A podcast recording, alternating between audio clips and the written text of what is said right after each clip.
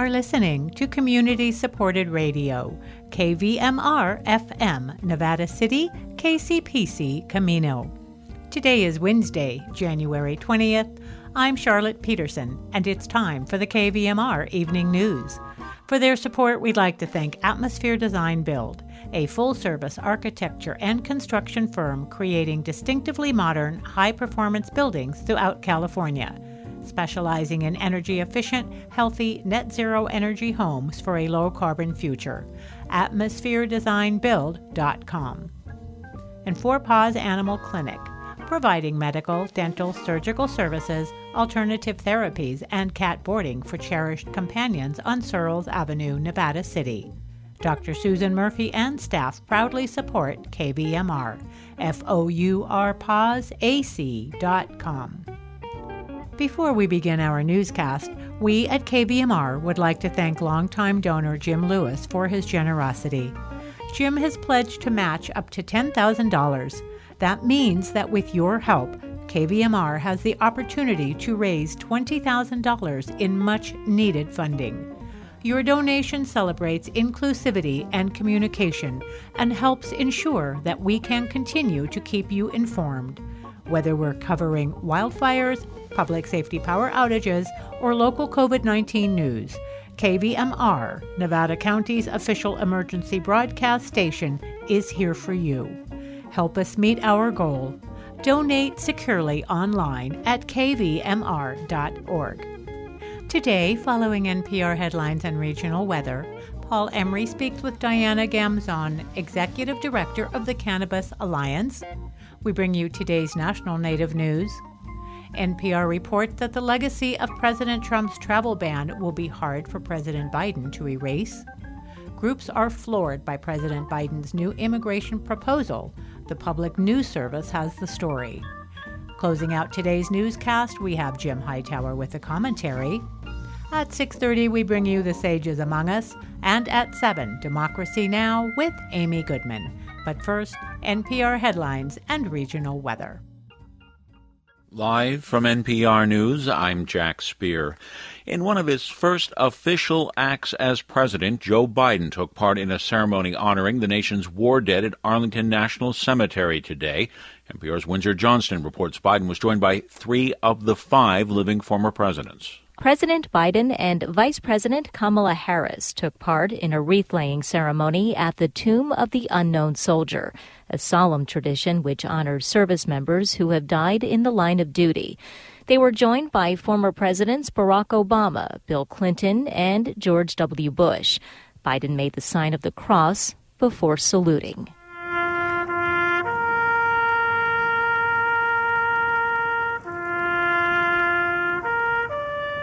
Biden is expected to make the care of veterans and military families a focal point of his administration. He's also planning to reverse a Trump administration era ban on transgender people serving openly in the military. Windsor Johnston, NPR News. Hours before Biden was sworn in as the nation's 46th president and as Donald Trump was exiting the White House, headed to Florida, a presidential transition team was hard at work getting things set up at the nation's for the nation's new leader. Biden staffers have begun moving in and unpacking belongings in their new offices at the White House. New White House press secretary Jen Psaki, in a message on Twitter today, said she was in the building and ready to get to work. Psaki, in a major departure from the infrequent briefings by the previous administration, is already scheduled a press briefing for this evening. Crowds could not gather on the mall to watch President Biden and Vice President Kamala Harris be sworn in today, so people gathered elsewhere in D.C. NPR's Danielle Kurtzleben reports today from the city's Black Lives Matter Plaza. Just a couple blocks north of the White House, the plaza has become a place where people in D.C. regularly gather both to protest and celebrate. As President Biden addressed the nation from outside the Capitol, the crowd clustered around a speaker on the downtown plaza and cheered. Despite COVID and security concerns, people came from across the country and even outside the U.S. to witness this inauguration. Leah Shank made the trip from California. This is the first day of change, is what we're looking for. So this is huge. We had to be here. You know, what we've seen for the last four years, that's not America. Heavy security was in place across downtown D.C., including around the plaza, in the wake of the riot at the U.S. Capitol two weeks ago. Danielle Kurtzleben, NPR News. While President Biden's inauguration differed substantially from those in the past due to the coronavirus pandemic, much of Washington, D.C. also has the look of an armed camp after the violent storming of the U.S. Capitol two weeks ago by supporters of former President Trump who refused to accept election results. Upwards of 25,000 National Guard troops are in Washington keeping watch over today's inaugural events. On Wall Street, stocks rallied to new highs. The Dow up 257 points. The Nasdaq rose 260 points today. You are listening to NPR. Just moments after Joe Biden was sworn in as president, China announced sanctions on more than two dozen Trump administration officials, labeling them anti China politicians. As NPR's John Ruwitch reports, the move appears to have been timed to make a point without provoking Trump. On Beijing's list are several former cabinet members. They include outgoing Secretary of State Mike Pompeo, National Security Advisor Robert O'Brien, and Health and Human Services Secretary Alex Azar. The foreign ministry says China is barring a total of 28 Americans and their families from traveling to China, Hong Kong, and Macau. It is also restricting them from doing business with China. The Trump administration hardened its policy toward China during its final year, sanctioning Chinese officials over things like human rights and labeling China as America's biggest strategic threat. The Chinese Foreign Ministry says the people it's sanctioning were mainly responsible, and that they acted out of selfish political interests, prejudice, and hatred against China. John Ruwitch, NPR News. Frustration is mounting in Europe and North America over reduced shipments of Pfizer's COVID 19 vaccine as the U.S. pharmaceutical maker increases production capacity a plant in Belgium. Pfizer announced it was cutting back on shipments while it does the work, though some governments are accusing the company of costing critical time during the early stages of rolling out vaccinations in elder care facilities and to frontline workers, including hospital personnel leader of Canada's most populous province and a top EU leader, were both critical of the company's decision. Pfizer says the upgrade will boost production to 2 billion doses this year instead of 1.3 billion. Crude oil futures prices gained ground, oil up 30 cents a barrel to close at 53.28 a barrel in New York. I'm Jack Speer, NPR News. Now for regional weather. According to the National Weather Service, in Grass Valley and Nevada City, tonight will be mostly clear with a low around 36. Thursday will see increasing clouds with a high near 56, and on Thursday night there is a 30% chance of rain, otherwise mostly cloudy with a low around 36. Tonight in Sacramento, skies will be mostly clear with a low around 37. Thursday will be mostly sunny with a high near 62 and mostly cloudy skies overnight with a low around 43. Tonight in Truckee, skies will be mostly clear with a low around 23.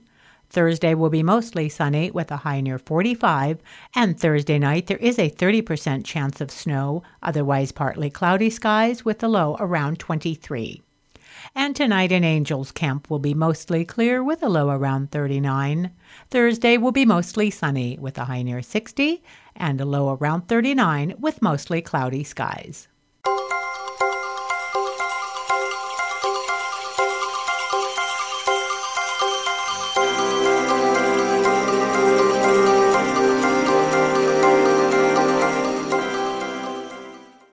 I'm speaking with Diana Gamzon. She's executive director of the Cannabis Alliance in Nevada City. And it's been a little while since we've talked.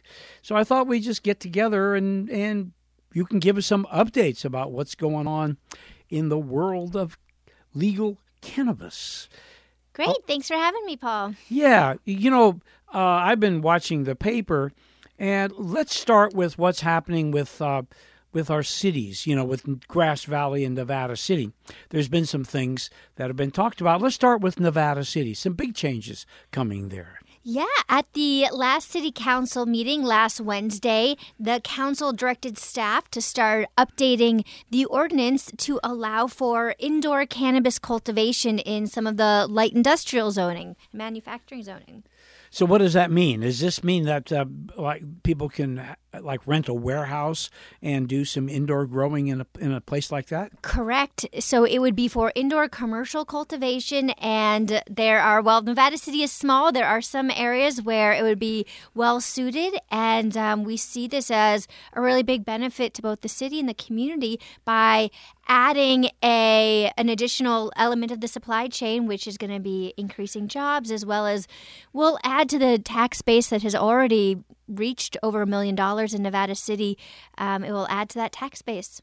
And I understand there's been virtually no complaints about the uh, the the one retail outlet in town. Not at all. The Nevada City has really done a superb job, and the Nevada City businesses, the cannabis businesses that have been operating, have been um, really welcomed. And yeah, there are no complaints because besides retail, nothing else is public facing, so you don't even know they're there. How about Grass Valley? Uh, you, hear rumblings of things happening there. Yes, um, we are very excited to see Grass Valley. Uh, start to build there or uh, or um, start to move towards um, allowing for a dispensary by um, starting the process for a selection committee, which will actually um, a group of three to four individuals will be responsible for selecting the first dispensary for Grass Valley, and so we're just watching that process and are excited to uh, see the industry expand. I know that uh, on the last election, two new city council uh, members were put in, and and during the uh, during the election forums, which I represented KVMR, I did ask the question, "What is your opinion about cannabis?" All of them said we should start having legal cannabis sales in Grass Valley. All the candidates, not just one group or another group. So that's a big change. Big change. And we're, we're just so excited to see that as a whole, our community has been able to um, turn the page on what a professional um, legal cannabis industry looks like. One that we actually can be proud of. One that we can set an example for other small rural communities of how to do it right. Of course, they're looking at the sales tax revenue as well, and Nevada City has done pretty well. So I think they're looking to get part of the action there. Absolutely. Be smart. So, um, what about the county? Now, the county's been what? This is the third year of legal growing coming up. Uh, is that is that correct? Or it was May 2019 when the ordinance passed. So it's been two full years. Exactly. Of, mm-hmm. uh, and um, how are things going with the county? Things are going great with the county. We've built some some really great relationships so that we can continue working on um, process improvements, how we can best uh, work together to encourage additional farmers in, um, collaborating on educational opportunities opportunities. The biggest update from the county is that at the supervisors meeting last Tuesday, the in a unanimous vote, the board of supervisors voted to put a prohibition, a ban on the cultivation of industrial hemp. And this is something that the the reasoning that our county leadership gave for this is it was was a couple reasons. Um, the first one is that we lack state regulations um, from the state of California, so you know things are a little bit in flux right now. But also, cannabis and hemp are the exact same plant. And sometimes people forget that. And because they're the same plant, there are issues with cross pollination between male hemp plants and female cannabis plants. So, this industry that we've been building for the past several years, um, if we were to allow industrial hemp, there could be a significant threat to the cannabis industry with cross pollination. And the other thing that comes up when you're when we have the same plan is enforcement issues, and that was something that several of the supervisors spoke to is um, how we would how the county would enforce for a crop that was legal, illegal, but also now a federal uh, ag crop. So um, a little some some complexities in there. So we we feel happy, and ultimately the unanimous sort of voice from the supervisors was is let's you know we we've prioritized cannabis. Let's do it. Let's get it right yeah, not very compatible with, of course, growers trying to keep the female plants from being pollinated, and then hemp just grows like uh, weeds. Mm-hmm. And uh, I think uh, uh, it's good that the county understood that and realized the damage that it does to the legal industry. Mm-hmm. Well, and thankfully, we have examples from the state of Oregon, which was not as uh, cautious as as our leadership was, and there was hemp and cannabis allowed to be grown right next to each other without regulations and it created all sorts of lawsuits complaints as well as just um, you know completely destroyed um, areas where there was cannabis cultivation. Now, we're sitting in January right now. Now, what is the timeline for new people that might want to get into cultivation maybe this season? Is there time to do that? Is there time for them to get a legal permit and actually get crops in the ground? Well, we are. We always tell people start the process very early, and you really want to get your applications in before the end of the year, um, preferably getting them in in the fall. So we are definitely for people that are seeking a cultivation permit and the ability to plant by the spring. We're cutting it really close. It is possible, but um, we're, we're at that time frame where really people must be getting their applications in by the end of this month, by and by the end of February to really have a uh, an opportunity to plant by the spring. And the reason for that is it can take about anywhere from four months up to a year or more, depending on what your um, operation is going to look like and what your garden plans are. So it's a little late, but if they get on it right away, there might be a possibility. Call the Nevada County Cannabis Alliance or or the County of Nevada Cannabis Division, and we'll we'll do our best to help you. That's about all the time we have, but we covered a lot of territory. Thanks for having me, Paul. Thank you very much. I've been speaking with Diana Gamzon. She is the executive director of the Cannabis Alliance in Nevada City.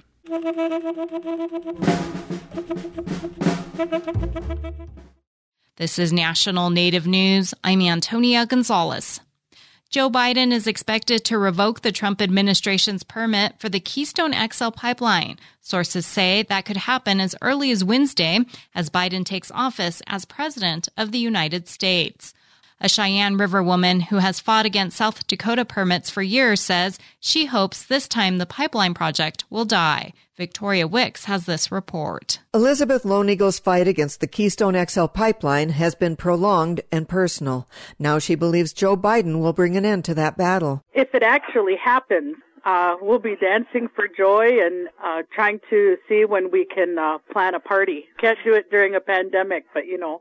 The Cheyenne River woman has testified in opposition to the pipeline many times before South Dakota regulatory boards. Although disappointed, she has not been surprised by the state's granting of permits. But she has been discouraged by the on again, off again nature of the presidential permit. She calls Keystone XL a zombie pipeline because it keeps coming back from the dead.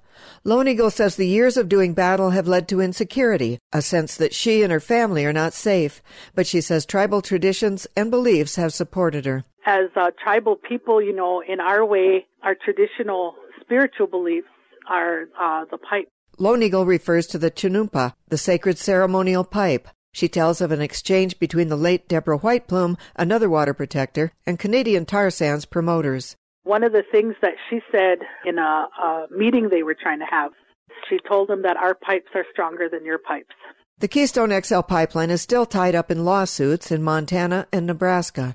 Even so, TransCanada has already laid pipe across the U.S. Canada border. Elizabeth Lone Eagle hopes this latest presidential proclamation will make that border crossing moot. For National Native News, I'm Victoria Wicks in Rapid City, South Dakota. The tribal agenda for the Biden administration includes a number of other priorities from COVID 19 recovery, sacred site protection, education, healthcare to economic development.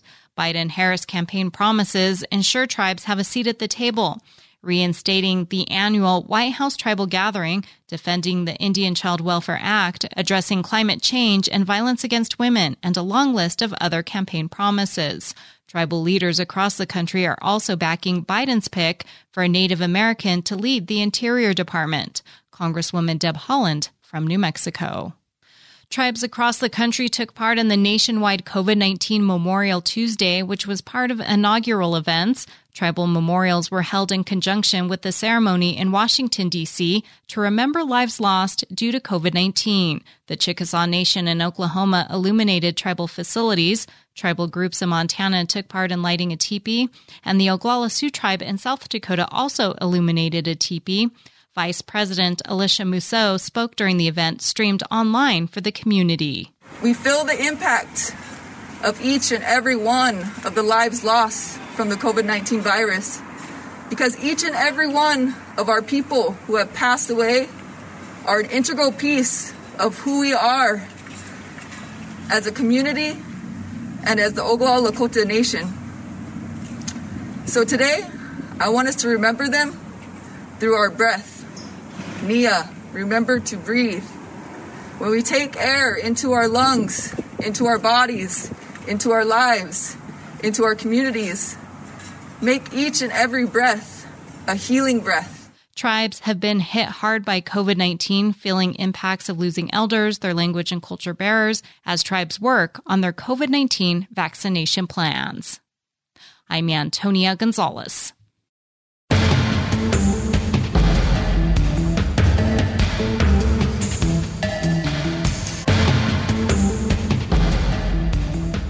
National Native News is produced by Koahnic Broadcast Corporation with funding by the Corporation for Public Broadcasting. President elect Joe Biden is expected to sign a bunch of executive orders when he takes office tomorrow, including one rolling back the so called travel ban on immigrants from majority Muslim countries. But that policy's legacy won't be easy to erase. Here's NPR's Joel Rose. After fleeing civil war in Syria, Haitham Dalati and his wife made it to the U.S. in early 2017. They hoped their daughter and her family would soon follow. But when I talked to Haitham Dalati a year later, the rest of the family was still stuck in Lebanon. This is so horrible for us. So I don't know now whether America is good or bad. Dalati and his wife got into the U.S. during a brief window when the first version of President Trump's travel ban was put on hold. In the months that followed, legal battles raged until the Supreme Court ultimately upheld a slimmed down version of the ban. It wasn't until November of last year, though, that Dalati's daughter, son in law, and four grandchildren were finally allowed in as refugees. The family hugged and wept at the airport gate in Pennsylvania. When we spoke again this month, Dalati said he sees America with new eyes. Much better than before when my daughter is with me with her children and husband. Really, it's another America. Now, tens of thousands of families are hoping for similar reunions. Legally, experts say it should be easy for President elect Biden to end the travel ban on day one, as he's promised. The policy was created by executive order, and it can be reversed much the same way. But immigrant advocates say the hard work is still ahead. It's not just what they can do with the stroke of the pen as important as that is, it's just simply step one. Avideh Moussavian is with the National Immigration Law Center, one of many nonprofit organizations that have fought what they deride as the Muslim ban. Moussavian says the Biden administration needs to assure immigrants that they will be treated fairly and that immigrants who've been rejected for visas and green cards under the travel ban should get another chance. People like Pamela Ragabi. I miss him. I need those arms holding me tight making me laugh. Ragabi has been separated from her husband for more than two years. Her husband, Afshin Ragabi, was born in Iran and lived in the U.S. illegally for years. They met in Seattle, where she lives as a U.S. citizen. After they got married, he applied for a green card, but his application was denied. At that point, we, we were devastated. Under the rules, Ragabi's husband had to fly to Abu Dhabi for an interview at the U.S. consulate. They knew it was risky because of the travel ban, but she says they were trying to do the right thing. Now he's stuck overseas. It's an insult, but we will keep trying. Immigration hardliners, though, say it would be a mistake to end the travel ban completely. Jessica Vaughn is with the Center for Immigration Studies, which advocates for lower levels of immigration. She says the travel ban puts pressure on foreign governments in countries like Iran, Syria, and Libya to improve their own security vetting for travelers to the U.S. The burden should be on these countries to show that their systems are adequate and their situations haven't changed all that much. But even some national security experts say banning all travelers from a country wasn't the answer. It just fueled a narrative that the U.S. discriminates against Muslims. Elizabeth Neumann was a top counterterrorism official in the Trump administration until she resigned last year. These bans damaged our nation's reputation. They were an unnecessary distraction from the actual security enhancements that were needed. Neumann says the travel ban tarnished the U.S.'s image around the world.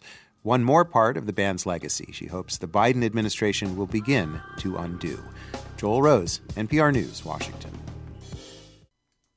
On his first day in office, President elect Joe Biden is pressing for bold immigration reform, proposing a path to citizenship for an estimated 11 million undocumented immigrants. It would apply to people who have a clean criminal record and were in the U.S. before January 1st. If approved, this would be the first so called mass legalization since 1986 during the Reagan administration. Carlos Guevara with the group Unidos US says there's a lot of pent up demand for change in the immigration system we were pleased and frankly, floored a little bit by how visionary this bill appears to be. The path to citizenship in eight years, that is the fastest that we have ever seen. California is home to 2 million undocumented immigrants, 200,000 DACA recipients, and 55,000 people who hold temporary protected status, all of whom could benefit from the Biden proposal. Opponents say it amounts to amnesty for people who have broken U.S. immigration laws. Cynthia Buiza with the California Immigrant Policy Center describes herself as cautiously optimistic about the bill's potential. She notes the Biden administration has so many crises to attend to, and his party only has a slim majority in the Senate. We're all for it, but we want the level of seriousness, the political will, because you need to get this policy through Congress. The proposal would also make everyone eligible for COVID vaccinations, regardless of immigration status. It would make more people in mixed status families eligible for pandemic relief and would implement job protections in industries that employ a lot of immigrant workers. For Public News Service, I'm Suzanne Potter. The ransacking and terrorizing of Congress by violent trumpeters is an outrage, right? Even Republican congressional leaders have rushed to assail the mob invasion, calling it a desecration of America's democratic ideals. For example, the GOP Senate leader, Mitch McConnell, denounced the invading outsiders as thugs, lecturing that self government, quote, requires a shared commitment to truth and shared respect for the ground rules of our system. But wait, what about the insider mob? The lawmakers who routinely run roughshod over our ideals of equality and justice. So many of the pious members who are now so prissily crying out for decorum and respect for the process openly solicit special interest cash to do favors for the donors, while ignoring the basic needs of workaday people they supposedly represent.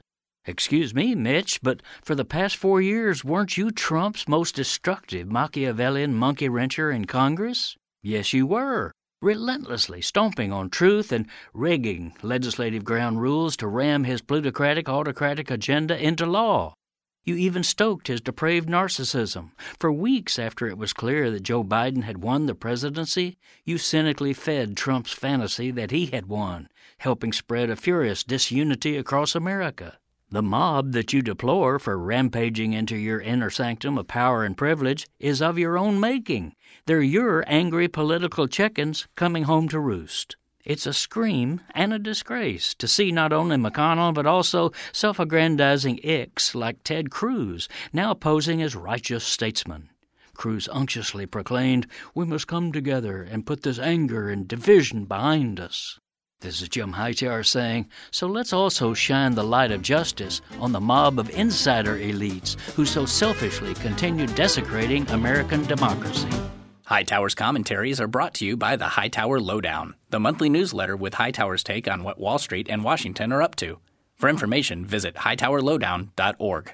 The ransacking and terrorizing of Congress by violent trumpeters is an outrage, right? Even Republican congressional leaders have rushed to assail the mob invasion, calling it a desecration of America's democratic ideals. For example, the GOP Senate leader, Mitch McConnell, denounced the invading outsiders as thugs, lecturing that self government, quote, requires a shared commitment to truth and shared respect for the ground rules of our system. But wait, what about the insider mob? The lawmakers who routinely run roughshod over our ideals of equality and justice. So many of the pious members who are now so prissily crying out for decorum and respect for the process openly solicit special interest cash to do favors for the donors, while ignoring the basic needs of workaday people they supposedly represent. Excuse me, Mitch, but for the past four years, weren't you Trump's most destructive Machiavellian monkey wrencher in Congress? Yes, you were relentlessly stomping on truth and rigging legislative ground rules to ram his plutocratic, autocratic agenda into law.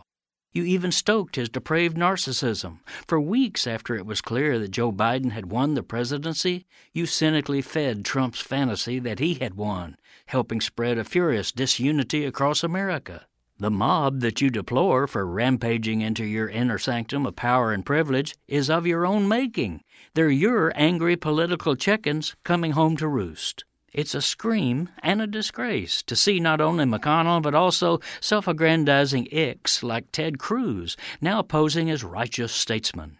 Cruz unctuously proclaimed, We must come together and put this anger and division behind us.